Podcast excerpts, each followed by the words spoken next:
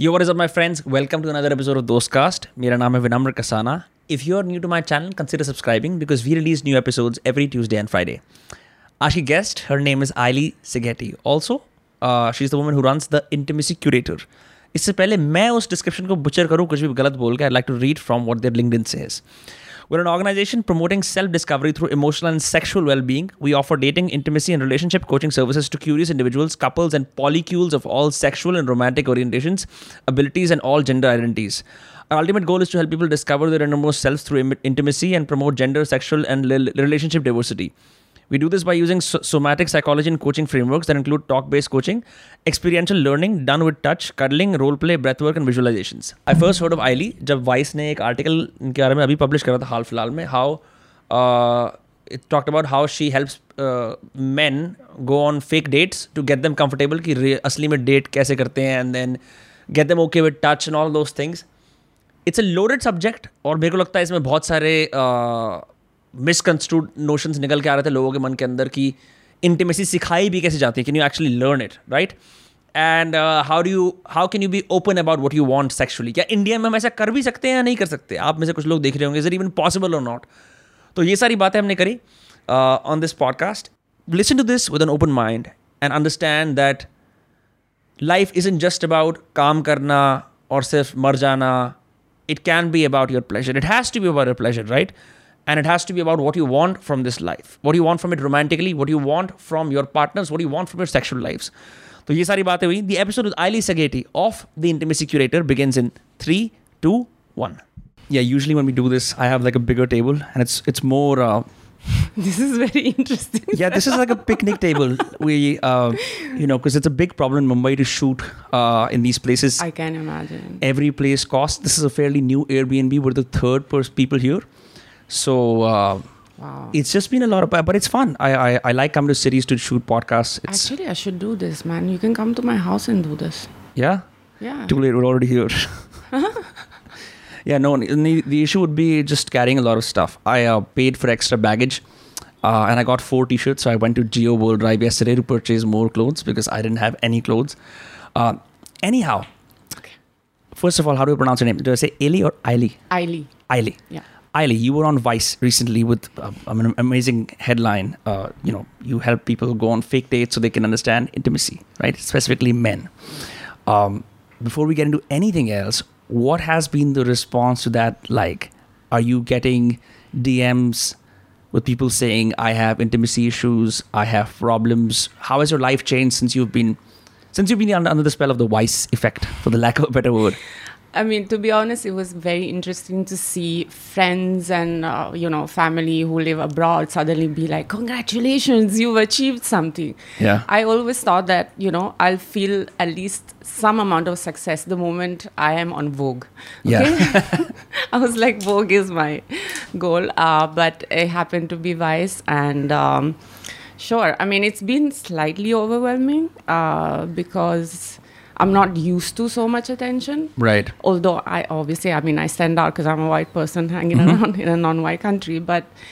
Uh, yeah, d- a lot of uh, DMs, a lot of emails, um, mostly men, but also couples, uh, wives, uh, partners, female partners. Not so much queer response yet, um, but um, yeah, like intimacy issues. I'm so glad that you've addressed this. That being shy as a man is a problem, um, and uh, yeah, I, I think my next couple of weeks are fairly booked now. Uh, that's great to hear. Um, to contextualize some of the things that you do, um, your website has these three categories, right? One is uh, long for, one is lust, and the other is let go, right? Yeah. Uh, before we get into the nitty gritties, I think it'd be easier for the audiences if we can explain each of those. Okay. So, um, Long has services for people who are reaching out or feel that they need to connect with uh, a human or multiple humans. So, right. So the opposite sex. uh, it could be the same sex. Okay. Also. Okay. So we are LGBTQA plus plus plus. Um, inclusive. Uh, so we do have uh, uh, people from the queer community also who come. Right. They're willing today. So if you are reaching out and you're struggling to reach out, or you just want to enhance your experience, so if you're longing for connection, uh, those are the sort of services that we have. How do you facilitate that that specific thing? Mm, what do you mean? So if someone, let's just say I am X person living in Mumbai and I'm maybe I have lost what it feels like uh, to ha- to touch another human being because we Mm. saw in the pandemic that there was a real um, touch pandemic for the lack of a better word because people were living alone right and they'd forgotten what intimacy or being in the in the vicinity of someone else feels like right so how do you facilitate something like that Right. So we um, most sessions are um, somatic sessions. So Mhm. the initial sessions are online, so we get to know the person. But actually, we uh, become or we we go on, with people on on sessions or dates if that's what they're looking for. Um, and recreate that environment. So, if you are again like a shy person or you struggle with physical intimacy, usually stems from struggling with emotional intimacy as well. So we just replicate that whole scenario. So we sit, we start with um, uh, building a connection through breath, through eye contact. Uh, then we explore touch, the different types of touches that exist, you know, with hands or with like body parts. This can be done. Obviously, it's done with clothes. It's clothing. There is no genitals involved. Like Right. we don't touch the genitals. We don't kiss but other body parts can help us you know just address intimacy or like approach intimacy uh, or try out approaching intimacy in a different way How hard is it for someone to reach out to you considering if they already have this problem? I'm assuming there's a lot of shame attached to it. So, how do you make sure you're not judging them? Because I think one of the toughest things when people confide to others about their sexual problems is, is, the, is, the, is the shame that comes with it. yeah so if you've reached a point where you want to make a change it means that that one layer of shame is already gone Mm. So either it's like you are in a position like okay you're about to get married and you actually don't know how to like touch anyone. Right. So that's emergency level. So obviously there is a bit more shame there, but it's an emergency level. You actually need to do it before you get married or you mm. feel like you have this need. So obviously the shame is there, but once you already have made a step of approaching someone, then it's you're halfway there literally. Because talking to me, um, you know, I can make anyone talk about their sexual lives or their, their struggle, physical struggles, emotional struggle. It's just natural for me. Like it's Right. And so, this problem of touch specifically, do you think it comes from not being socialized with other human beings when your clients are growing up? It comes from that. Um, there are various issues uh, that people have faced. Sometimes it's um, mental health issues of, of a parent. Um, you know, people who have had mothers, fathers, or whoever around them who were schizophrenic, for example, or were, uh, you know, bipolar. So touch was not really part of, of their growing up, and nobody touched them. Culturally, also in some communities, I'm not just talking about India, even abroad. Like some families are just not touch friendly. You know, Right. some mothers have problems themselves a lot of mothers go through post uh, natal stress and you know they sort of detach from their babies and it's you know it happens. So it's not something that you should judge mothers for like uh, you know all mothers are good and everybody's trying their best. But it just happens that people are not touched during their childhood or they're touched in a wrong way. So there is a lot of sexual abuse trauma. If you've experienced that at any point in your life then it's an issue especially at early age. Right. so if you have the the younger you are the bigger the problem so you're going to carry it longer in life if it's happened to you and obviously the intensity of the experience so if you're talking Right. about rape for example that uh, you know it's just but if there's been just like some uncomfortable touching when you were really young you probably don't even remember that that happened because that's your coping mechanism you tend to forget you want to forget that experience but it stays in your body Hmm. So this is where the somatic stuff comes in, right? Yeah. Um, I used to follow this guy called Elliott Hulse on YouTube a long time ago, and he learned from this other scientist. His name was Alexander Lowen. He talked about bioenergetics, which was using exercises to essentially release repressed emotions and, and muscular tensions. And I did that for a year or so. And the usual release would manifest in either intense crying or screaming out of anger. Um, in these somatic releases that you're getting your clients to do, are you setting up some music? Are you specifically priming them to get back to their memory and, and kind of release? Like, how do these, these somatic uh, releases happen? So, I mean, obviously, if there's been, I'm not a therapist, okay? Right. I'm a coach. Um, if there's been sexual trauma or any form of extreme abuse, I usually tell clients to speak about it with a therapist as well. So they Right. need to have a therapist on board also. They, I might suggest EMDR, which is eye rapid eye movement therapy, The- oh. for. Do you know about that? Yeah, that's it's. I I just uh, I just read about it. Um, if you move your eyes rapidly uh, to the peripheries and you think about a traumatic event, the emotional charge of the event goes down. Yeah, I mean it's it's a process. You need a, a few sessions to kind of do that with a professional who's been trained in that Right. particular. But it works. I mean, it's worked for me, Mm-hmm. uh, and obviously I've been through therapy for like I don't know, like ten years or more than ten years, and uh, I've done EMDR and I've done different types of healing kind of things to. Uh, address my own emotions because when you're dealing all day with other people's emotions, you need to be okay with yours first. Yeah, it's the it's isn't it called the wounded healer? That's I think that's the that's the term I've heard for it. That that the healer also needs to heal to deliver from a place of you know yeah authenticity. you you heal together basically Mm-hmm. and most people who get into this profession have been wounded and that's why they uh, manage to sort of connect with people who have been wounded. So it's it's a very together process and that's why it, it becomes very intimate with the clients as well. Hmm. they know things about me i know things about them. Um, you spoke about release. There is a lot of release in crying making noises. There are certain breathing exercises that allow that. And to me my role in that is just to be present and create a safe space for them to express all this. Right. So you do these over Zoom and you do this in Mumbai in person, right?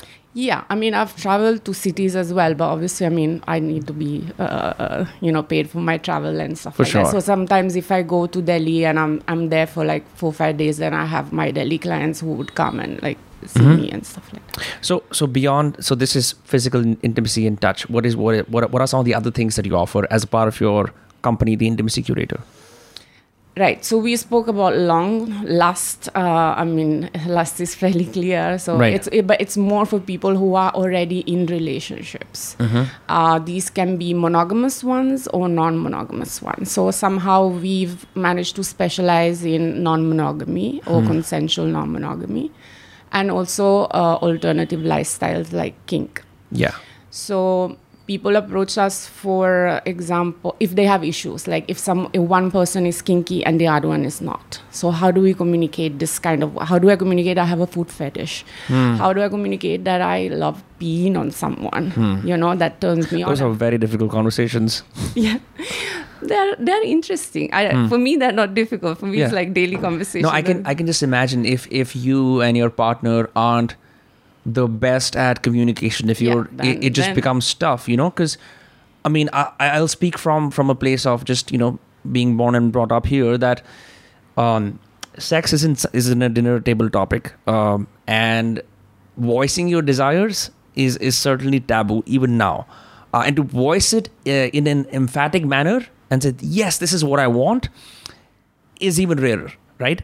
So I'm just wondering, like, when, for example, when someone has a foot fetish, now that's frowned upon, right? I mean, uh, comedians make joke on it, jokes on it. It's it's all the rage uh, in the meme community. I've been watching a bunch. What, what, like, taking that room, like, what does it look like? Like, hey, person X, this person has a foot fetish. Talk it out. Like, how do you how do you make that happen? Um, see, I mean, it goes back to the body. I, I, We are talking about bodies a lot. Right, that's fine.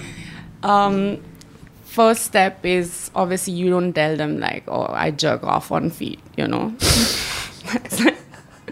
you Yeah. say that. Right. Um, you know, you might uh, select certain uh, media uh, pieces, could be literature, could be like video, and uh, you watch it with your partner, and then you know where that spot is, where the feet come up. So you just say like, "Oh wow, like this is really interesting. Like, what do you think about it?" Hmm. And obviously, different reactions, and I'm like, "Oh, that really," but that really attracts me. That's something I would like to explore one day. Hmm. So you, know? so you gradually expose them through Yeah. media, through talking about it, Yeah. as opposed to, you know, Yeah. putting them in their face in the middle of Yeah, uh, having sex. Yeah. then the next step is like with everyone being physical with each other i say like forget penetration forget like sex as we understand it from porn mm-hmm. just explore your body there are so many body parts mm-hmm. you know that turn people on. So Right. without saying like oh i actually want to get to your feet you know just explore every single body part. And especially with feet is very easy because feet are very sensitive and they are mm-hmm. an erotic zone for most people unless you have like a phobia. So go down there and make the other person experience what it feels to be kissed on the feet or like hmm. massaged on the feet and spend time there but spend the same amount of time on their knees on their thighs on their elbows Right. their All the erogenous zones of the body. everything Yeah. all parts so that all all body parts becomes the same you know so there is no uh, you know you're not judging that body part for something Mm-hmm. Wow. so I mean, I, I'm just remembering all the petty spas I've done. You know, with the fish.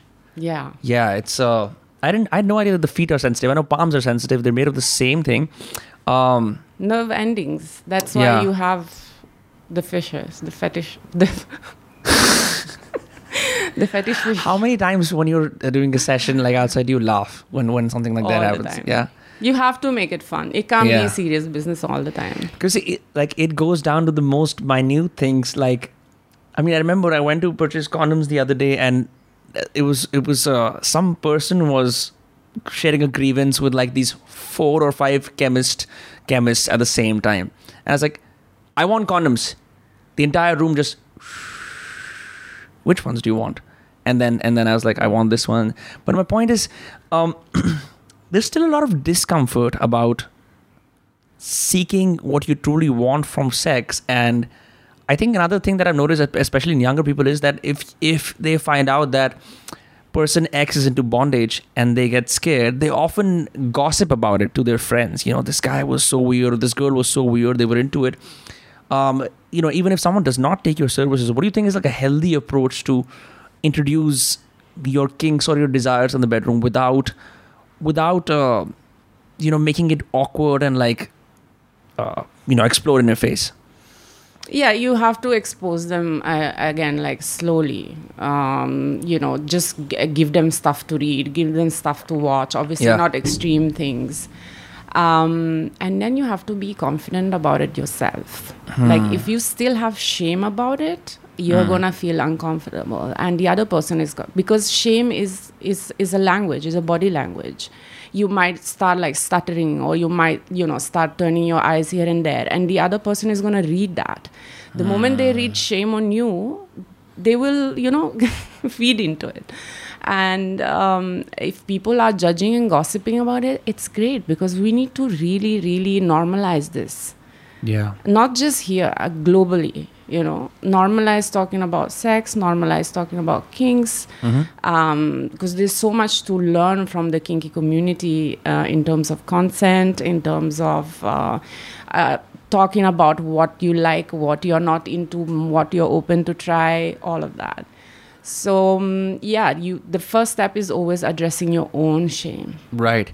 When you deal with people who want to get out of monogamy and enter non-monogamous relationships. So that could be two guys and a girl two girls two guys whatever it is right? There's different combinations. Or one guy 15 girls. That as well right? Again you would see you would probably imagine that that is something that you would see in porn but if people really want that then um, how much does de- jealousy play into that? Because um, when people are typically used to monogamous relationships and i'm sure you can speak more to that uh, adding another partner to the mix or even a casual you know uh, partner for that matter uh, can be challenging. And i'm sure a lot of emotions must come up for people and yet they want to try.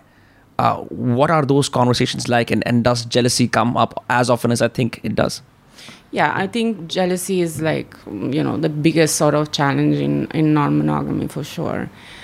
Um and jealousy is fine i mean you can be and you can feel jealousy and jealousy is just like any other feeling you know it's like you feel happy emotions last 90 seconds if you just let them flow in your body yeah That's crazy. I don't know that. if you put all the shame, all the conditioning, and everything that goes on in your brain into that emotion, that's when it becomes like a huge deal. Hmm. Right? So if you in jealousy, like you feel jealousy, obviously, you know, you see your partner. Some, I mean, not everyone feels it, but some, like most people feel it at different levels, right? There is obsessive jealousy. That means that you have an issue. You have insecurities. You're an insecure person, and that comes again back from your childhood. So you need to address that because. Um, I mean, it's complex, but basically, you add the feeling of jealousy. Uh, you add to it all your thoughts, your insecurities about yourself. I'm Right. not loved. This person will abandon me because that has already happened to you. So the emotion becomes emphasized. If you experience jealousy as just a normal feeling, you don't criticize, you don't judge the jealousy. Like, yes, it's fine. I'm jealous, and I'm telling you, I'm jealous. I, you know, when I see you with that girl, I'm jealous. But you make me feel safe in my relationship. It's like, yes, but I love you. I really care for you. Um, it's you, it can be dealt basically it's it's just that both people need to come from a safe space anyways and there needs to be a lot of communication trust appreciation etc before you step into non-monogamy in the first place like you can't just go by okay like let's have a threesome tomorrow And it's it, because the moment you do that, everything changes. yeah It, it, I really think you're right. It, it has to be a big step. but that doesn't mean that it can't change back Hmm. it changes and it's good because when uncomfortable feelings come it's an opportunity for you to understand yourself understand the other partner it's an opportunity to grow that relationship make it stronger Right. That makes sense because, you know, some couples complain that they never fight and they never have any problems. And that worries me uh, same, same, because I think it, it stems from showcasing the best version of yourself all the time and uh, hiding the things that you really want Yeah. till one day people go and cheat. And then they're like, oh shit, how did that happen? We were so great. And this is exactly what happens. But at the same time, uh, I was subscribed to this email newsletter from this guy called Aubrey Marcus. He is the former CEO of Onnit, a supplementation company in the US. He's was big into DMT and doing ayahuasca ceremonies and stuff. But the other big thing that he talked about in his emails and his content was his open marriage. Uh, his partner was, you know, with someone. He was with his partner and another woman. And every week, it was just like seeing this guy's personal diary. Like he's a big CEO guy, and he's sharing the the struggles, the beauty, the problems of, you know, essentially knowing that his partner is with someone else and having his partner experience the same thing for him till it became so torturous for him that he ended that and he became fully monogamous. I'm not advocating for if monogamy is better or non monogamy is better, but I'm just saying, do you think that people can be monog- uh, non monogamous for the rest of their lives? Is that possible at all? well i would i have the questions about mo- monogamy can you be monogamous for the rest of It your is life? difficult because think about half the jokes on WhatsApp. It's all wife and husband jokes, you know. yeah yeah so i don't know Yeah, it's it's it's it's a tough place to be in. Um, but do people ever go from experimenting a lot back to what they've always known? Of course, and that doesn't mean that you go to monogamy and then you don't go back to non-monogamy. Mm-hmm. You're free to do whatever you want as long as you're not hurting anyone. It's you know, it's nothing is strict. You, it's the same same kind of thing happens to to a bisexual person. You know, Right. sometimes you feel like you know you want a relationship with a with a man and sometimes you feel like you want a relationship with a woman so once you become very very fluid in understanding yourself and understanding like your right now needs and moment like what you feel right now then you can go and and and just uh, live that sort of lifestyle so you can be monogamous for a number of years then that doesn't work anymore that doesn't mean you end a relationship that relationship changes because we change we evolve as human beings like we are not in caves anymore like uh, hunting for I don't know what berries or animals, whatever, vegetarian or vegetarian. Like we've we've evolved and we are still evolving. So you can change uh, and you can change your mind. And as long as we are not hurting the other person and, and intentionally. I mean, Right. obviously there is hurt and there's nothing wrong in hurt. Everybody gets hurt, and it's just about addressing that hurt when when it comes. Yeah. It's You like that know. Frank Sinatra song. That's life. yeah. Yeah. Yeah. So, um, one thing you touched upon is this. We we talked earlier about uh, BDSM, right? Mm. And uh, the only pop culture memory most people have is Fifty Shades of Grey, the book Mm. and the movie. Um, when it comes to having people to talk about, say, sadism or masochism, or for that matter, bondage, I don't see a lot of people in my own life, even, and I have a lot of friends who are actively talking about, hey, you know, so I was tied up, and this is not a this is not how a sentence starts. So by the way, I was tied up, and X Y Z happened. It still is very much under the covers. It still seems to me, as a layman, like a forbidden act. Uh, I'm not going to delve into my own uh, sexual life for the sake of this podcast because I, I only dox myself every five episodes. Um, but Why don't you do it now? there is no there is no merit to oversharing here. Um, Uh, Is it? yeah, I mean, yeah, You can talk about your experience. uh, it's been it's been great. Uh, is all I can say. I I uh, I really enjoy experimenting. I think I think my quote unquote sexual emancipation really came when I moved out and went to the US, uh, because that allowed me to explore avenues and, and understand things about myself and who I am with others that I didn't know here. Uh, because most Indians live with their parents. And so it isn't really That's your BDSM for you. so so so it, it becomes difficult but when you live alone um and you can have people over you can and you have time right and it isn't like an conventional hookup you can you can really find out what you like um so i'm very blessed for that that that uh, that i had those years uh and i i took that knowledge away with me um because like i've even seen uh, most people tend to be virgins when they marry and they have sex with their wives or their husbands for the first time in a conventional marriage, right? Yeah. Um, and that's when they're really exploring who they are sexually. Um, what are we talking about? We're talking about BDSM, right? this went on a tangent. Well, you talk about marriage, marriage, BDSM. Again, it's like we're in the same territory. Yeah, yeah. Uh, like I, I, like even thinking about that, for example, right? Like so, let's just say your marriage has been arranged, and you know you want to have BDSM. You, you, you probably wouldn't you know talk about those things on the first night. Right. I'll tell you what people do. Yeah. Okay. They go and pay for it. Hmm. And their partners don't know. So they live double lives. And they feel guilty as hell about doing that. So this is the reality. And this is a reality that I deal with. Wow. you know um you can pay for it i have no problems if you're paying for like a pro dom or you know even a sex worker to express yourself and figure out stuff Mm-hmm.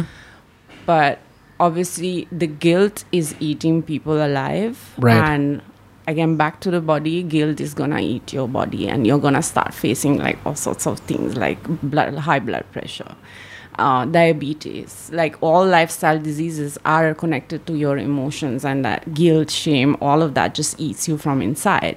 So do you prefer living a double life? Because you can if you are kinky you can't stop it. Yeah, that's true. you can't.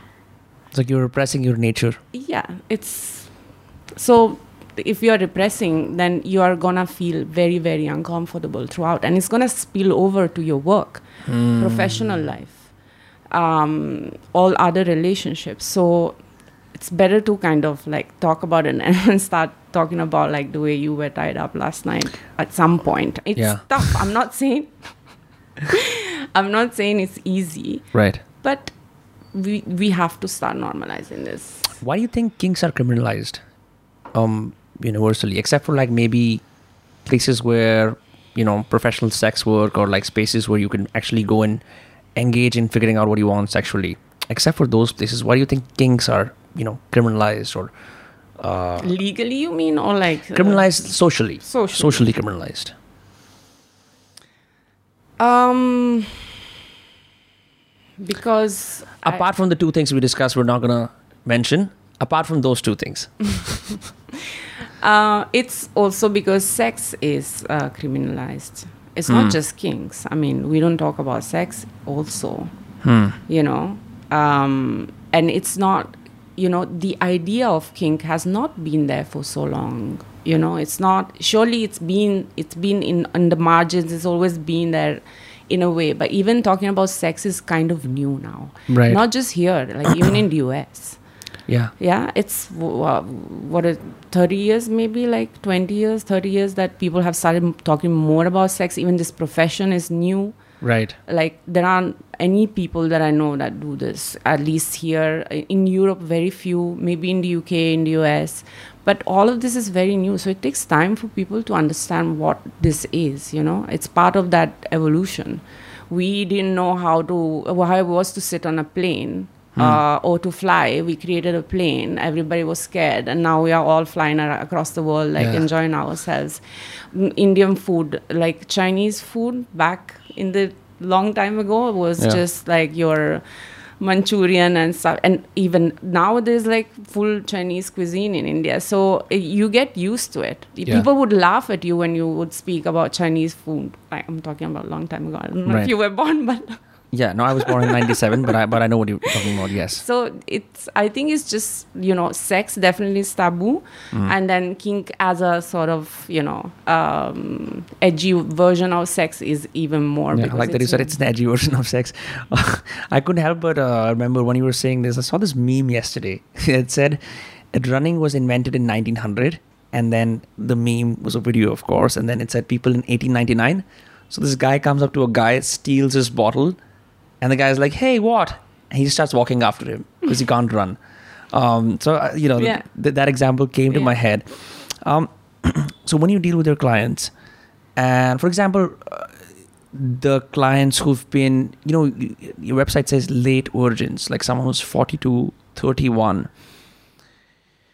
confiding in your friends or confiding in your loved ones about, you know, how you haven't had sex for that long. Not that that's a problem, but it's, I mean, realistically, strategic, like, honestly speaking, there's, everyone has this age in their head uh, when they think they should have lost their virginity by. For some people, it's 16, 18, 21, 22, 25. Most people are like, at least by the time I marry, I lose my virginity. But then they don't marry also, and sometimes their prospects aren't too great. At that point, when those people come to you in so much distress, is it literally ruining their life? And how difficult is it to just bring them out of all those years of conditioning about how maybe they're, they're not the most physically attractive maybe they don't know how to engage like like what is dealing with those clients like like the emergency uh, situations Uh, I mean, it's it's uh, it's more or less the same. Like um, it all goes back to their initial, you know, um, understanding of pleasure. First of all, like uh, it's usually. oh, what do you mean by pleasure i don't know what that is yeah Here we go. back to the ropes. yeah Let's tie you up and talk about pleasure. oh my god this is gonna this is gonna get memed and put out of context anyway yeah Okay, so um, yeah, so what what has been their experience of pleasure in the first place as children, where they, um, that's what we talk about basically, like where they allowed to uh, pleasure. Like in India, everybody's so pushed to kind of perform because it's a competitive environment. Like there's so many people who can do your job. So since you are a child, you are told like you have to do well in your studies some people manage you know some parents are less strict and you know and people go and play and they allow them to play and stuff but most people that i interact with they've been always like oh i had to study all my life. Like what is even pleasure? What is you obviously and if you come from a certain financial background also economic background you don't have the means to even understand what it is a hobby or to have a pleasant experience Correct. right? We are all running towards success. I mean i'm not going to talk about capitalism and uh, its Sure. uh, pains but um, when you're pushed to constantly perform and to focus also on your brain on achieving something you know with studies and you forget your body. It's a cerebral life yeah. Yeah it's you forget your body you f- forget that you need pleasure to survive. You need to experience that. So we start from that with people um, who are you know your virgins. Like Yeah. you know how how do we bring pleasure to your life? Like and it's maybe it's not just uh, you know do you masturbate Yeah. how much do you do it how much time do you spend or do you just go to the toilet and like jerk off within thre- 30 seconds because Right. your mother is like knocking on the door Yeah, it's a hostile environment to to It's jerk off. Yeah. and then you move into a hostel where somebody else is knocking at the door Right. so the lack of privacy Yeah. so all these things obviously have an impact so it's not there's nothing wrong with you Hmm. you know uh, you're just responding to an environment that is not really uh, conducive to pleasure and and uh, also connection you Yeah. know or dating or interacting with a woman or whatever it is. Uh, so we go through that and and just make people feel that okay it's not actually me. It's pretty messed up out there. So it's normal that i have not been able to. And most people who boast about their experiences so They're not helping either. i mean sure but why would they help they're there on their trip but Right. a lot of stuff that people talk about is also not true because there is this like idea or uh, especially with men there's this idea of masculinity that you know how much of the stuff you tell others is true actually Right. Yeah, this happens in with like in school when you're with a group of friends, guys. Boasting is a big part of it, right? So and, and boasting sexual prowess is also something that happens in your teenage years when you have crushes on, you know, women and like if you're um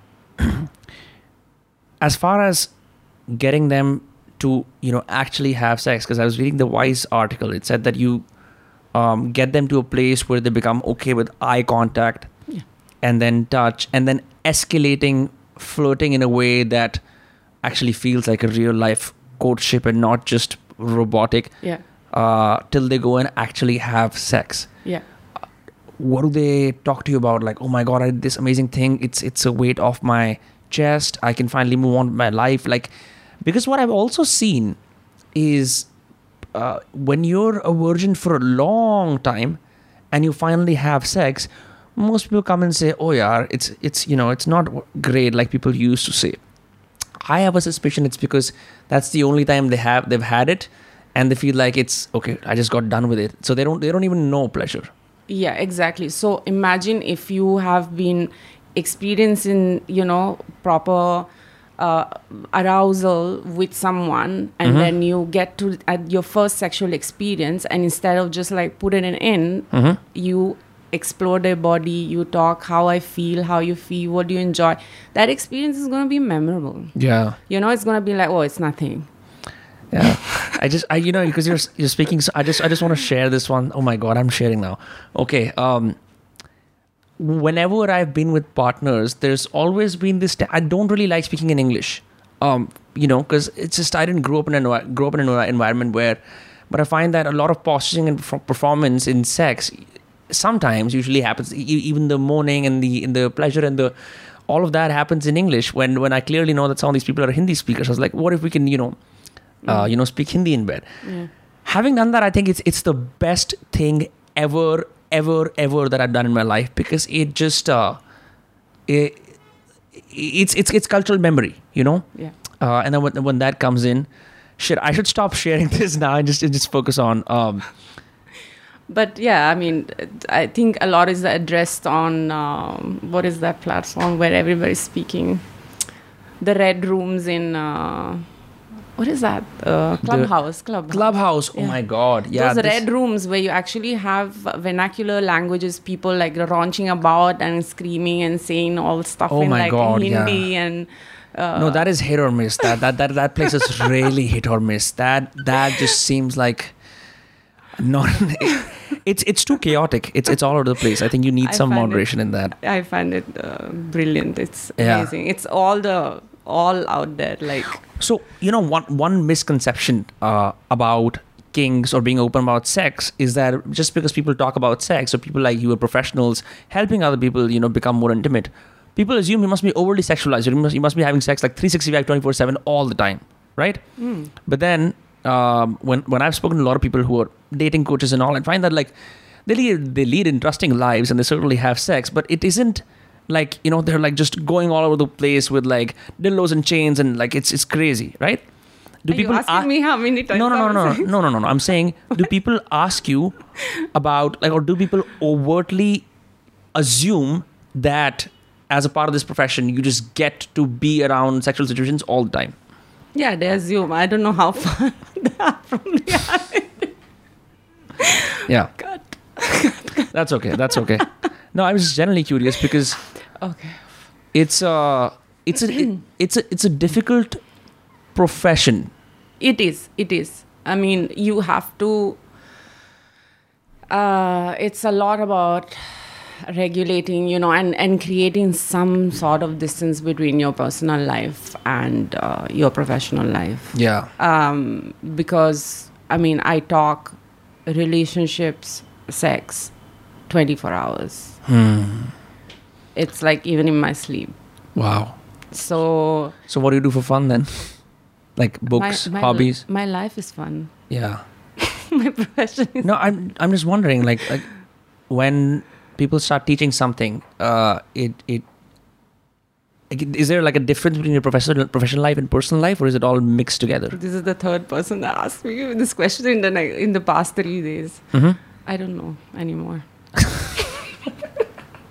You're just you're just on a wave surfing, seeing seeing how it all. I don't know anymore. Hmm. But it's not. Uh, I mean, I think it's like you know your usual conversation about uh, you know work life balance. Yeah. Right. I mean, it is work, no, because it's a service that you provide. Yeah. yeah yeah so like obviously work and life balance now you take an artist yeah or you take any obviously an office job where you're a boring job that you don't enjoy then Mhm. you want to really limit your hours you Yeah. know somehow but if it's something that you're really passionate about Hmm. it's it's a little tougher then you have to also figure out like what happens when you um when you want free time how do you make free time Mm. for yourself when where you like just detox from everything and be on your Mm. own and be calm and and and not engage with anyone so When did you first start practicing? Because the article said that you came here, you were very surprised with how uh, uh, some of the people you met here weren't too sure uh, or were really bad with their touch and dating. But when did you officially start to become uh, this intimacy coach figure? Um about 3 years ago Three years ago. yeah Yeah. B- prior to that i was into something else but um i i mean i had worked so much with uh, all the dating apps like Hmm. your tinder and bumble Oh, you, oh, so you work with them? I mean, I used to before not as a coach, but um, I used to work in like consumer research. So we Mhm. would speak to a lot of like people who use the apps and what is Yeah. their experience, and then we would like write reports for these dating apps. So um, I've been exposed to the sort of problems of people, the issues with at least dating and dating apps and online dating. Since It's all based on face value, no? yeah, Yeah. yeah, It's like you, because you, you don't have the time to really think and uh, see that person for who they are. You just like judge it and then you swipe. yeah.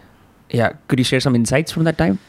Um, yeah, I mean, it's evolved because when we started working with uh, dating apps, I think people, it was still new. So we would go across India. Okay. So, like your cities like Chennai, small towns like Lucknow, Indore, you know, and it, it they had just uh, come. So everybody was extremely shy about talking. Like they had to hide their dating app somewhere in their phone and, and, and then nobody wanted to talk about it and cut to you know everybody's like i'm on tinder and you know this is Yeah. like i'm on a date and uh, everybody's i'm going on a trip uh, with someone on a date. I'm going on a weekend to go out with a date.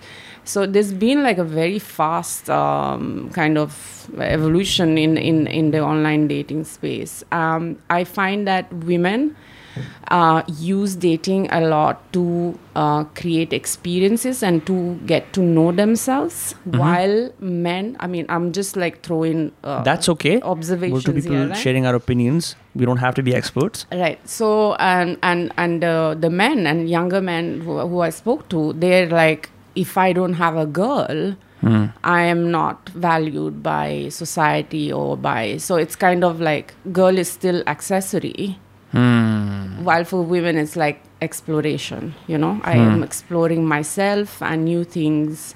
So it's still a bit strange uh, because I, I mean, it should be, it should, or no, it's not that it should, but it's nice or it's, it's uh, more interesting when it is about getting uh, to know each other and Yeah. connecting with someone. But it is still used as uh, some kind. People are still using each other as a commodity, and Yeah, i i I will say dating apps can get very transactional, especially in the early days. It's it's sort of changed now when you've got dating apps like Bumble and Hinge, which add, which add a little bit of a, filter, or you know you can add your interests and stuff, and uh, there's video calls now so that you can actually speak to people before you actually meet with them. Yeah.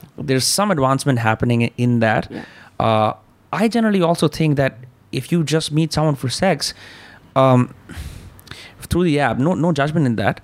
You you, run the risk of uh, because one of the things you talk about on your website is this post BDSM shame, and I'm I'm pretty sure sometimes people hook up and they don't feel the best. They feel that either they were taken advantage of, or they feel that they found a part of themselves that they didn't really like.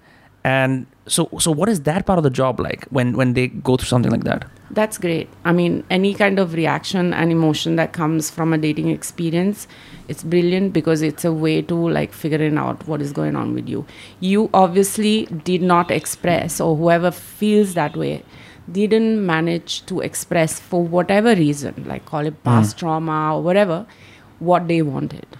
You know, if I am having sex with someone and then suddenly I realize that I'm not enjoying it, but I don't say anything, Yeah. um yes sure i feel used afterwards. Like i sit with it and i think okay what happened there? Why didn't i speak? Where is it coming from? You know obviously communication is everything. Like Yeah. you ideally you know from the kink community kinky community you sh- we should all learn consent how to have a conversation about consent what is it that i mm. like i don't like negotiations what kind of things are we going to do i know it sounds very very like systematic Anticlimactic to a lot of people. Yeah. But yeah. you can make it sexy hmm. okay so even if you're chatting with someone on a, on an app once you get to that sort of like sexual stage it's like i would really you know love to like bite you on the neck how much biting do you like? Like how strong do you like the bite to be? Because i like to bite blah blah blah. So you should be able to talk about that uh, as if you're talking about a meal you know? Like you like mexican. Uh, how spicy do you like your mexican? Yeah. Oh, I don't like it very spicy. Okay, so should we try like this dish, which is, you know, not so spicy, and then we order also some uh, guacamole on the side or like some, uh, you know, so that should be the conversation. Um, if something goes wrong, it's good because at least you know what to do next. Right. time. This is how you understand your personal boundaries, where, wherever you're willing to. and how you, you learn how to say no you learn how to express your boundaries you you learn about yourself and that's what dating is it's primarily getting to know yourself How difficult is it to establish personal boundaries for people, at least the people you meet, when uh, they're either new to the sexual experience, both men and women, and uh, their conceptions of what sex is is probably from media. Where if I'm just drawing out a picture where let's just say usually the guy takes the lead and, and usually um, females take this unassertive role right how do you get some of your female clients to start becoming assertive if at all you know that that comes across uh, in your work? Yeah i mean again we we role play this you know we role play and uh, yes most women want to be approached. They still don't feel uh, that is their job to do things whether it's sexually or like even approaching a guy at the bar.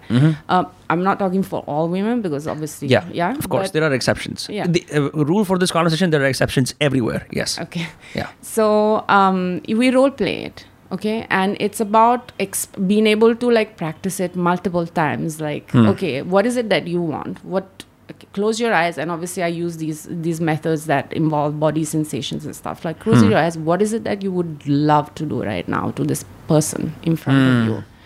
And then being able to communicate it you know because b- often like we as women we feel victims of circumstances but actually eh, we don't still don't have the language to kind of say like i want this. Yeah. You know this is what i want. Mm-hmm. so we role play that many many many times. So it's just dialogue? Um, then it goes how is it that you want to be touched? Okay. You have to we role play like okay now i'm gonna touch you you have to guide me on how to touch. I'm gonna just put hmm. my hand on your shoulder. You have to tell me where you want it to go and hmm. how. I'm holding your neck. I'm holding your face. You have to tell me how you want me to proceed. And it hmm. sounds very mechanical but you need to practice. It's a skill No, it's You know? not. I think, I think once you, once you figure it out, it becomes. I I really think it becomes more pleasurable the more you do it. Yes, and it can be sexy, you know. Hmm. Talking about it can be very sexy. Oh, it's very sexy. for real, for real. so if I hold your face and I say like I would really love to ki- kiss your lips or run Mm-hmm. my tongue across your lips, so that already builds attention without me doing anything. Mm-hmm. So women like struggle a little bit with that. So we just role play that like okay now say it again, say it in a different way. Let's try with another body part, and Hmm. then we get to it. What what I've I've seen. You know, I the first time I came across a gimp suit. I hope I'm not getting the name wrong. I was playing GTA San Andreas. I was a kid back then, and there's a special mission in which you can you date this girl and you can you know be a gimp for her. Uh, I didn't do my research, so I still don't know what a gimp is. So I figured I'd ask you directly. Um, what are those leather suits that people wear, and what is going on there? I literally have no idea. Is this part of the interview, Yeah. or is this like you? No, I'm no, I'm genuinely curious because uh, in order to understand the commu- community, we also have to know like w- Right. what what is you know s- what, what are the characteristics so of it. what what have you seen? Like, have you seen like um, a latex suit or A like latex suit primarily, like like black latex suits. I think you also did uh, a live with someone who I believe was wearing a horse's head. I could be wrong. Yeah, we did. Okay, yeah. Please don't take this as well. I'm, I'm not judging you. I'm genuinely No, curious. and, yeah. uh, even if you were judging, it's it's kind of cool. I like it. okay. Okay. Yeah. Um, I mean, there are different things that people get out of experiences. I Hmm. personally love latex. Mhm. Okay, so I will speak about my personal experience. Sure. Um, I it just like some people you just get turned on by smelling like a condom. Hmm. You know, Right. it just like takes your head to kind of a sexual experience, Hmm. and the fact that you're constricted um, makes you feel um, in control, at least in, Does it- in does some it- cases. Arouse people. Like there's this thing called autoerotic asphyxiation, which is cutting off the oxygen supply. It's not the same, right? No, no, no, no. no. Okay. I mean, that's a, a completely separate practice. You can do it with multiple, like you can do it with cling film, you can do it like with bags, but that's the most dangerous form of, Of yeah. um, you know, kink or like BDSM, whatever Yeah. practice. Um, but otherwise, the rest is more to do with bondage. So Mm-hmm. either being in control or not being in control. So the the sort of play that goes around control and letting go or creating a persona. Yeah. So in in the instance of our like uh, horses and we interviewed pups and horses, that's also like a role. Wait, pups and horses. Yeah, So we Is that- interviewed a pony and then a pup. so what do- what do those mean? Pup like a dog. Oh, so oh, so so that's usually someone who would just uh, like to be uh, I don't know uh, obedient. Who, who yeah. it, you could be a rowdy pup also. Okay. Like not so you pup. can literally embody the qualities of a pup. yes. That's crazy, huh? Okay. yeah. So, yeah. So there is. It's called pet play. Okay. Uh, and there is pet play that you can do with multiple animals. Uh, so there is ponies, there is pigs, there is kittens. How about a pet snake? Huh? Do people do pet snakes? I haven't seen anyone, but they should. Yeah. There are there are there is a form of reptile. There are dragons. Oh yeah. Ha- okay. So how would a sexual pet dragon uh, behave? Wow. Maybe it'll eat you. Yeah. Wow. So so so horses then? So horses horses you can just sit on the back of, right? That's So there are different types of horses. I don't know if you went into the interview, but uh, like he, the guy was explaining, um, you know, that there are cart ponies, uh, there are uh, wild ponies. So you so wild ponies have to be tamed. Yes, Hmm. and they will kick you when you're trying to tame them. Okay. Yeah. Interesting. So but broadly speaking that takes you away that, that's what we kind of uh, discussed during the interview uh, like takes you away from your regular persona or your Right. regular personality so you forget about your electricity bills that's what literally the guy said because obviously electricity is uh, quite expensive in the us Yeah. uh, you here you probably forget about like i don't know petrol prices or It's, it's, it's traffic in mumbai escapism at its best. Yeah. yeah yeah yeah Yeah. so you But- just forget and relax. Is the myth about he or she who is most dominant is most submissive in bed? Like you know like how they have there's all these like folk quotes going around like oh you know he's such a masculine man and then you'll see him act the exact opposite and vice versa.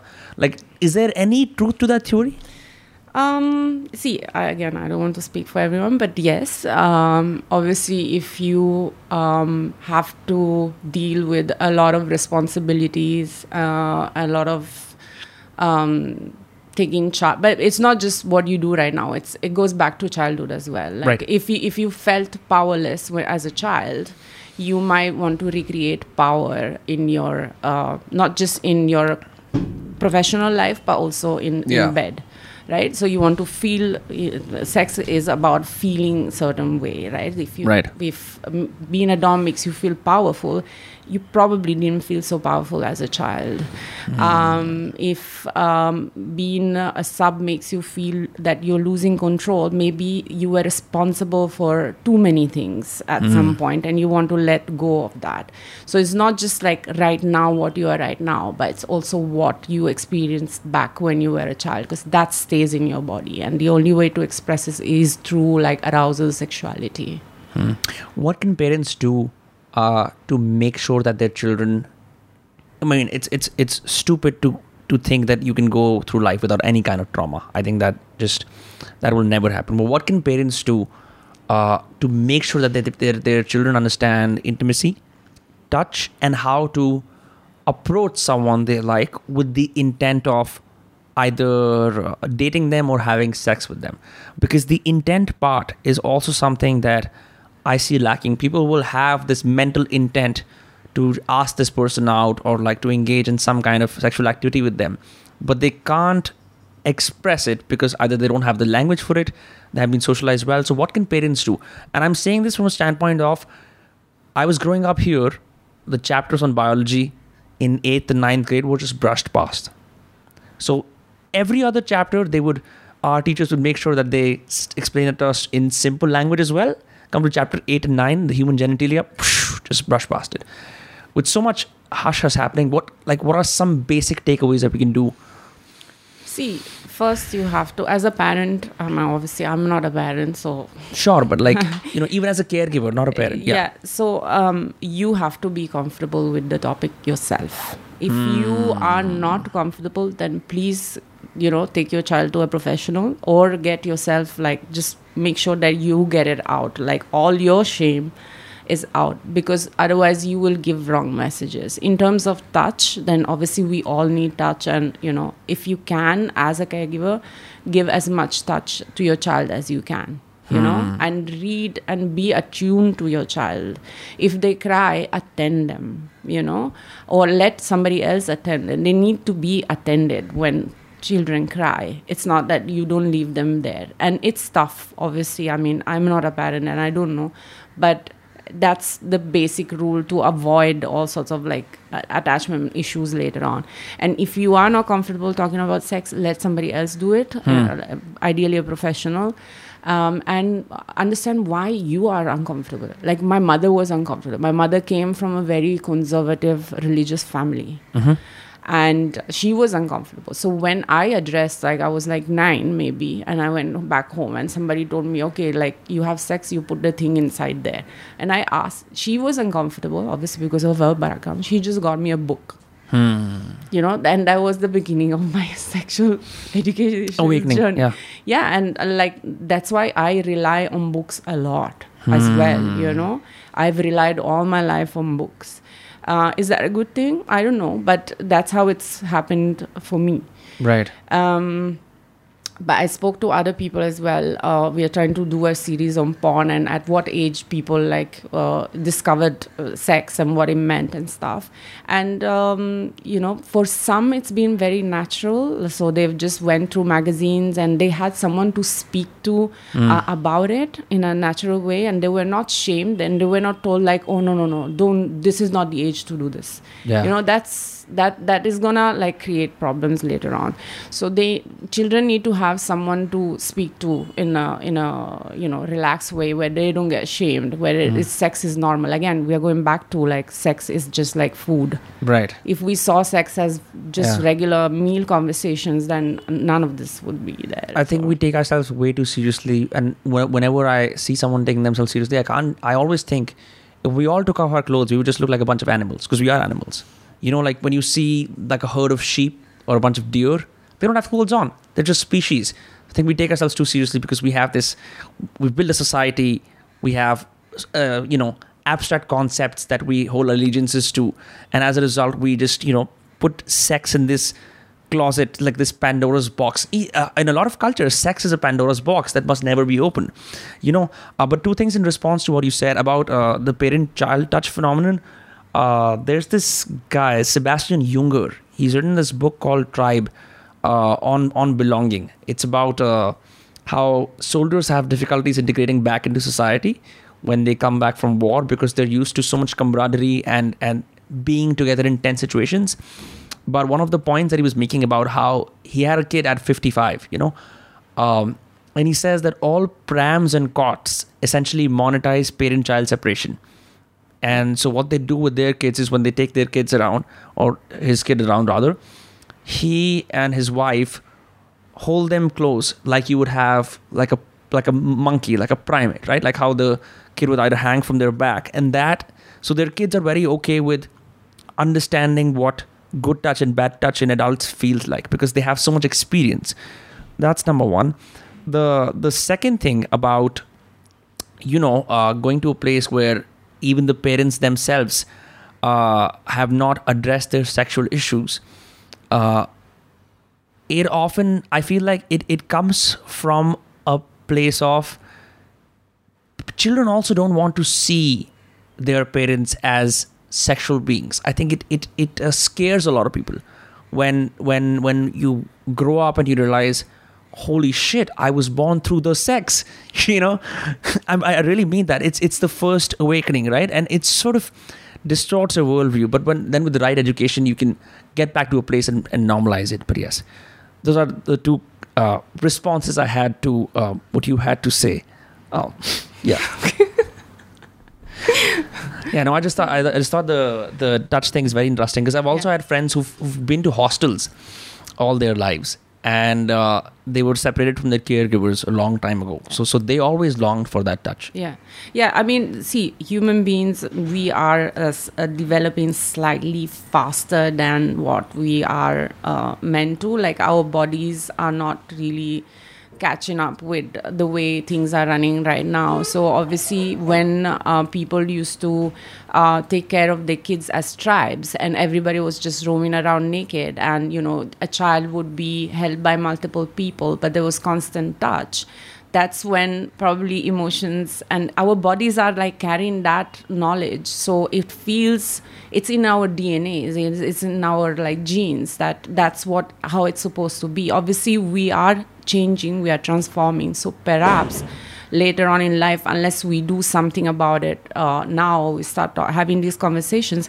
maybe we will be these sort of like detached robots that don't need so much uh, touch anymore. Maybe it's just Right. something vi- virtual. Maybe you just plug onto a machine and you are sorted. And Yeah. I, there's nothing wrong with that. If that's the way we are going that's the way we are going. Yeah. no problem. But obviously right now the the the problem is that we are moving a bit too fast for the way our bodies change because it's Yeah. taken us like how many million years to actually you know have a body like this that functions in the way Yeah. it does and it still craves for those emotions and feelings that we had during you know when we were just like roaming the Yeah, our savannas or, yeah. or our circuit is ancient we just have all these Yeah. modern things we do but our circuits yeah, are ancient. Yeah. Uh, w- what do you think porn has perverse effects on how people understand intimacy and sex? Definitely it has uh, an impact especially if you that's your only source of uh, education uh, or sexual education.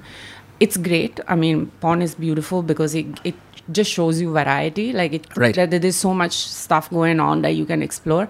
But if that's your only source of um, understanding what a physical relationship is then it's a problem and it's a problem for youth because back in the days we didn't have porn so we Yeah. had to experiment just like with another human being before Right. you know Also, lots of boredom. You know, no phones, nothing. You're just like around other people.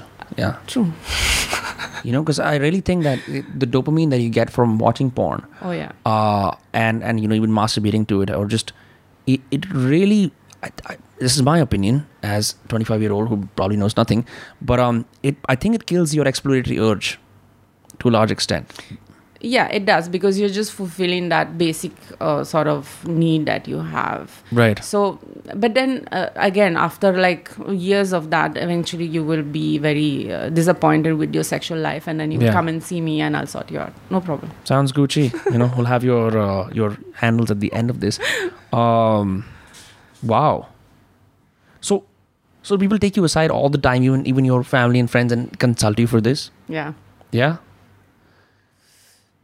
You must you must hold a lot of secrets, huh? For people. oh man Yeah. See this this this this.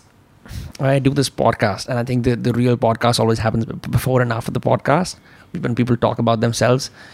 And my journal is just full because I, I really it's it's such a it's such a weird thing to have people confide in you, you know, and to to feel that they can trust you, that you will not judge them, and you know once you really listen to people, they say all kinds of things. You can really see the the extent of their entire lives, the tangents they go on, the things that worry them.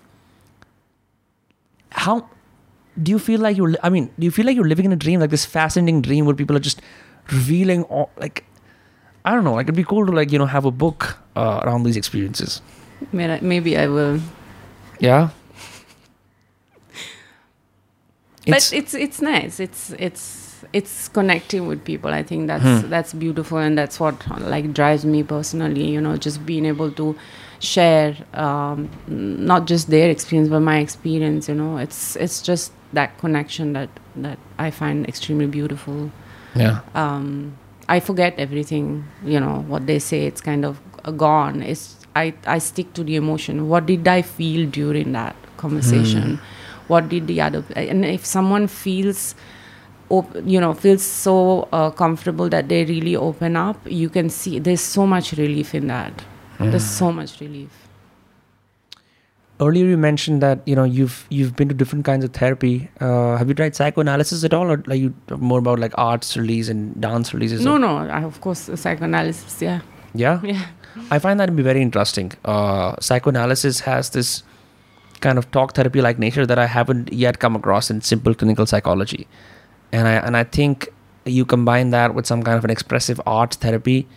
Uh, from friends who've done it, they tell me that it's it's really helpful for for dealing with uh, pains that you know are in the body. You know that that's that that, that uh, unprocessed emotions stored as pains in the body. That's the right word. Yeah, Yeah. yeah. I think, I mean, th- one type of therapy is not enough. Yeah. Um, like you need mu- multiple sources, and whatever works for you, it's it's it's good. Like some Hmm. people just, uh, you know, struggle talking, or like when they go into for talk therapy, it just takes too long and years and years, and you just talk about it, and you don't feel things. You know, you need to experience stuff as well, or you need to get to another level. Because uh, talking is good, but it's not enough. I feel. how can people get in touch with their bodies and like really that's that's a that's a question that i think mm, you know how some people are just more f- they're more in tune with who, physically they're, they're more moving around uh, and not from an ungrounded place not that their energy is all over the place but it's just how they move right in through space. And some people are all here. Um, when i was watching these bioenergetic release videos also i noticed that a lot of people who had difficulty speaking uh, this guy Elliott Hulse he was talking about how they were stopped from speaking as children or they were told to shut up right as parents will often chide the children to shut up sometimes Yeah. and that that manifested here So when they try to bend back like a bow and breathe, they would choke up. Um, any particular areas of the body that you see people's pains are stored in when you're you know talking to them? Yeah, definitely throat is one of them. Um, and then obviously the gut, Mm-hmm. um, the heart region. Um, some people have uh, neck and shoulder kind of tension when they've they're carrying too many responsibilities. I have massive neck and shoulder. Um, wow, nice. yeah. If they don't feel very stable financially or they don't feel secure, then usually they have like blocks in their hips Hmm. or in their like lower parts of the bodies. Um, What about the genitals? Well, genitals is uh, it's creative energy, right? So if that has been suppressed, um, it can go either way. Like either you're too sexually aroused, By everything, uh, yeah, or you're just or you're just completely frozen, and it takes time. And li- I mean, the sim the most simple way of dealing uh, with uh, body and becoming, you know, more aware, more embodied is breath. I mean, I don't want to sound like some yogi. uh, That's okay. from the mountains, but you know, breath work, uh, breathing exercises is you know what we've been given to actually connect with ourselves and there are Mm-hmm. many you know like you might not enjoy a certain type of meditation or mindful exercises There's hundreds of them, yeah. yeah exactly you just find one Mm. and practice for like one minute first and then you increase it and it just it it does wonders like literally like have you tried Wim Hof breathing?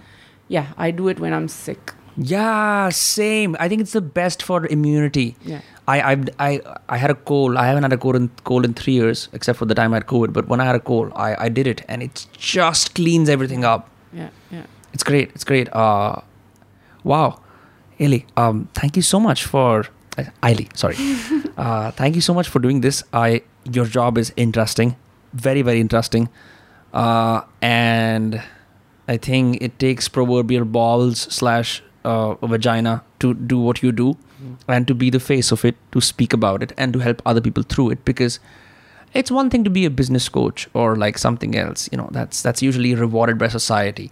But i don't think we're at that place yet where we're vocal about what we want from our, our dating lives our um, our physical lives our sexual lives. And so you know in the us they they tell veterans you know thank you for your service. I would like to say thank you for doing this. I think it's uh it's great and um, where can people find you Uh, right now uh, on uh, the intimacy curator. That's on a- Instagram? that's on Instagram. We have a website, and then I mean, personally, I mean, don't find her.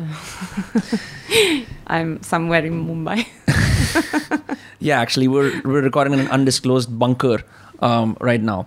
So, uh, and just to clarify for the audience, say someone reaches out to you after this podcast all of the conversations that you have are private and confidential. Yeah. You don't reveal details ever. Obviously, no, no, right? Not, at all. Yeah, and we Fantastic. can sign like a clause, uh, you know. Yeah. Uh, that says that. So if you're a big um, someone, someone's son, feel free to uh, you know hit them up and uh, see what they can do for your um, lives. surprise, surprise! We're back again because I just found out that Aili knows a little Hindi. so Aili, आपका जी बोलिए जी। आपका संदेश क्या है इस दुनिया के लिए? मतलब लोग क्या सीख सकते हैं सारी कॉन्वर्सेशन से? क्या क्या सेक्स के बारे में इंटीमेसी के बारे में डेटिंग के बारे में? क्या सीख सकते हैं? हाँ। कि सेक्स के बारे में बात करना बहुत ज़रूरी है। पेरेंट्स के साथ दोस्तों के साथ गर्लफ्रेंड्स बॉयफ्रेंड्स के साथ और एक्सप्रेस करना है कि क्या चाहिए हम्म। खुद को पहले? समझना है कि क्या चाहिए खुद को। और अ, इसके बाद I don't नहीं नहीं प्लीज़ गो हाँ। Um, what else? Free love love uh, Hindi में कैसे बोलते हैं? मुफ़्त प्यार। मुफ़्त प्यार।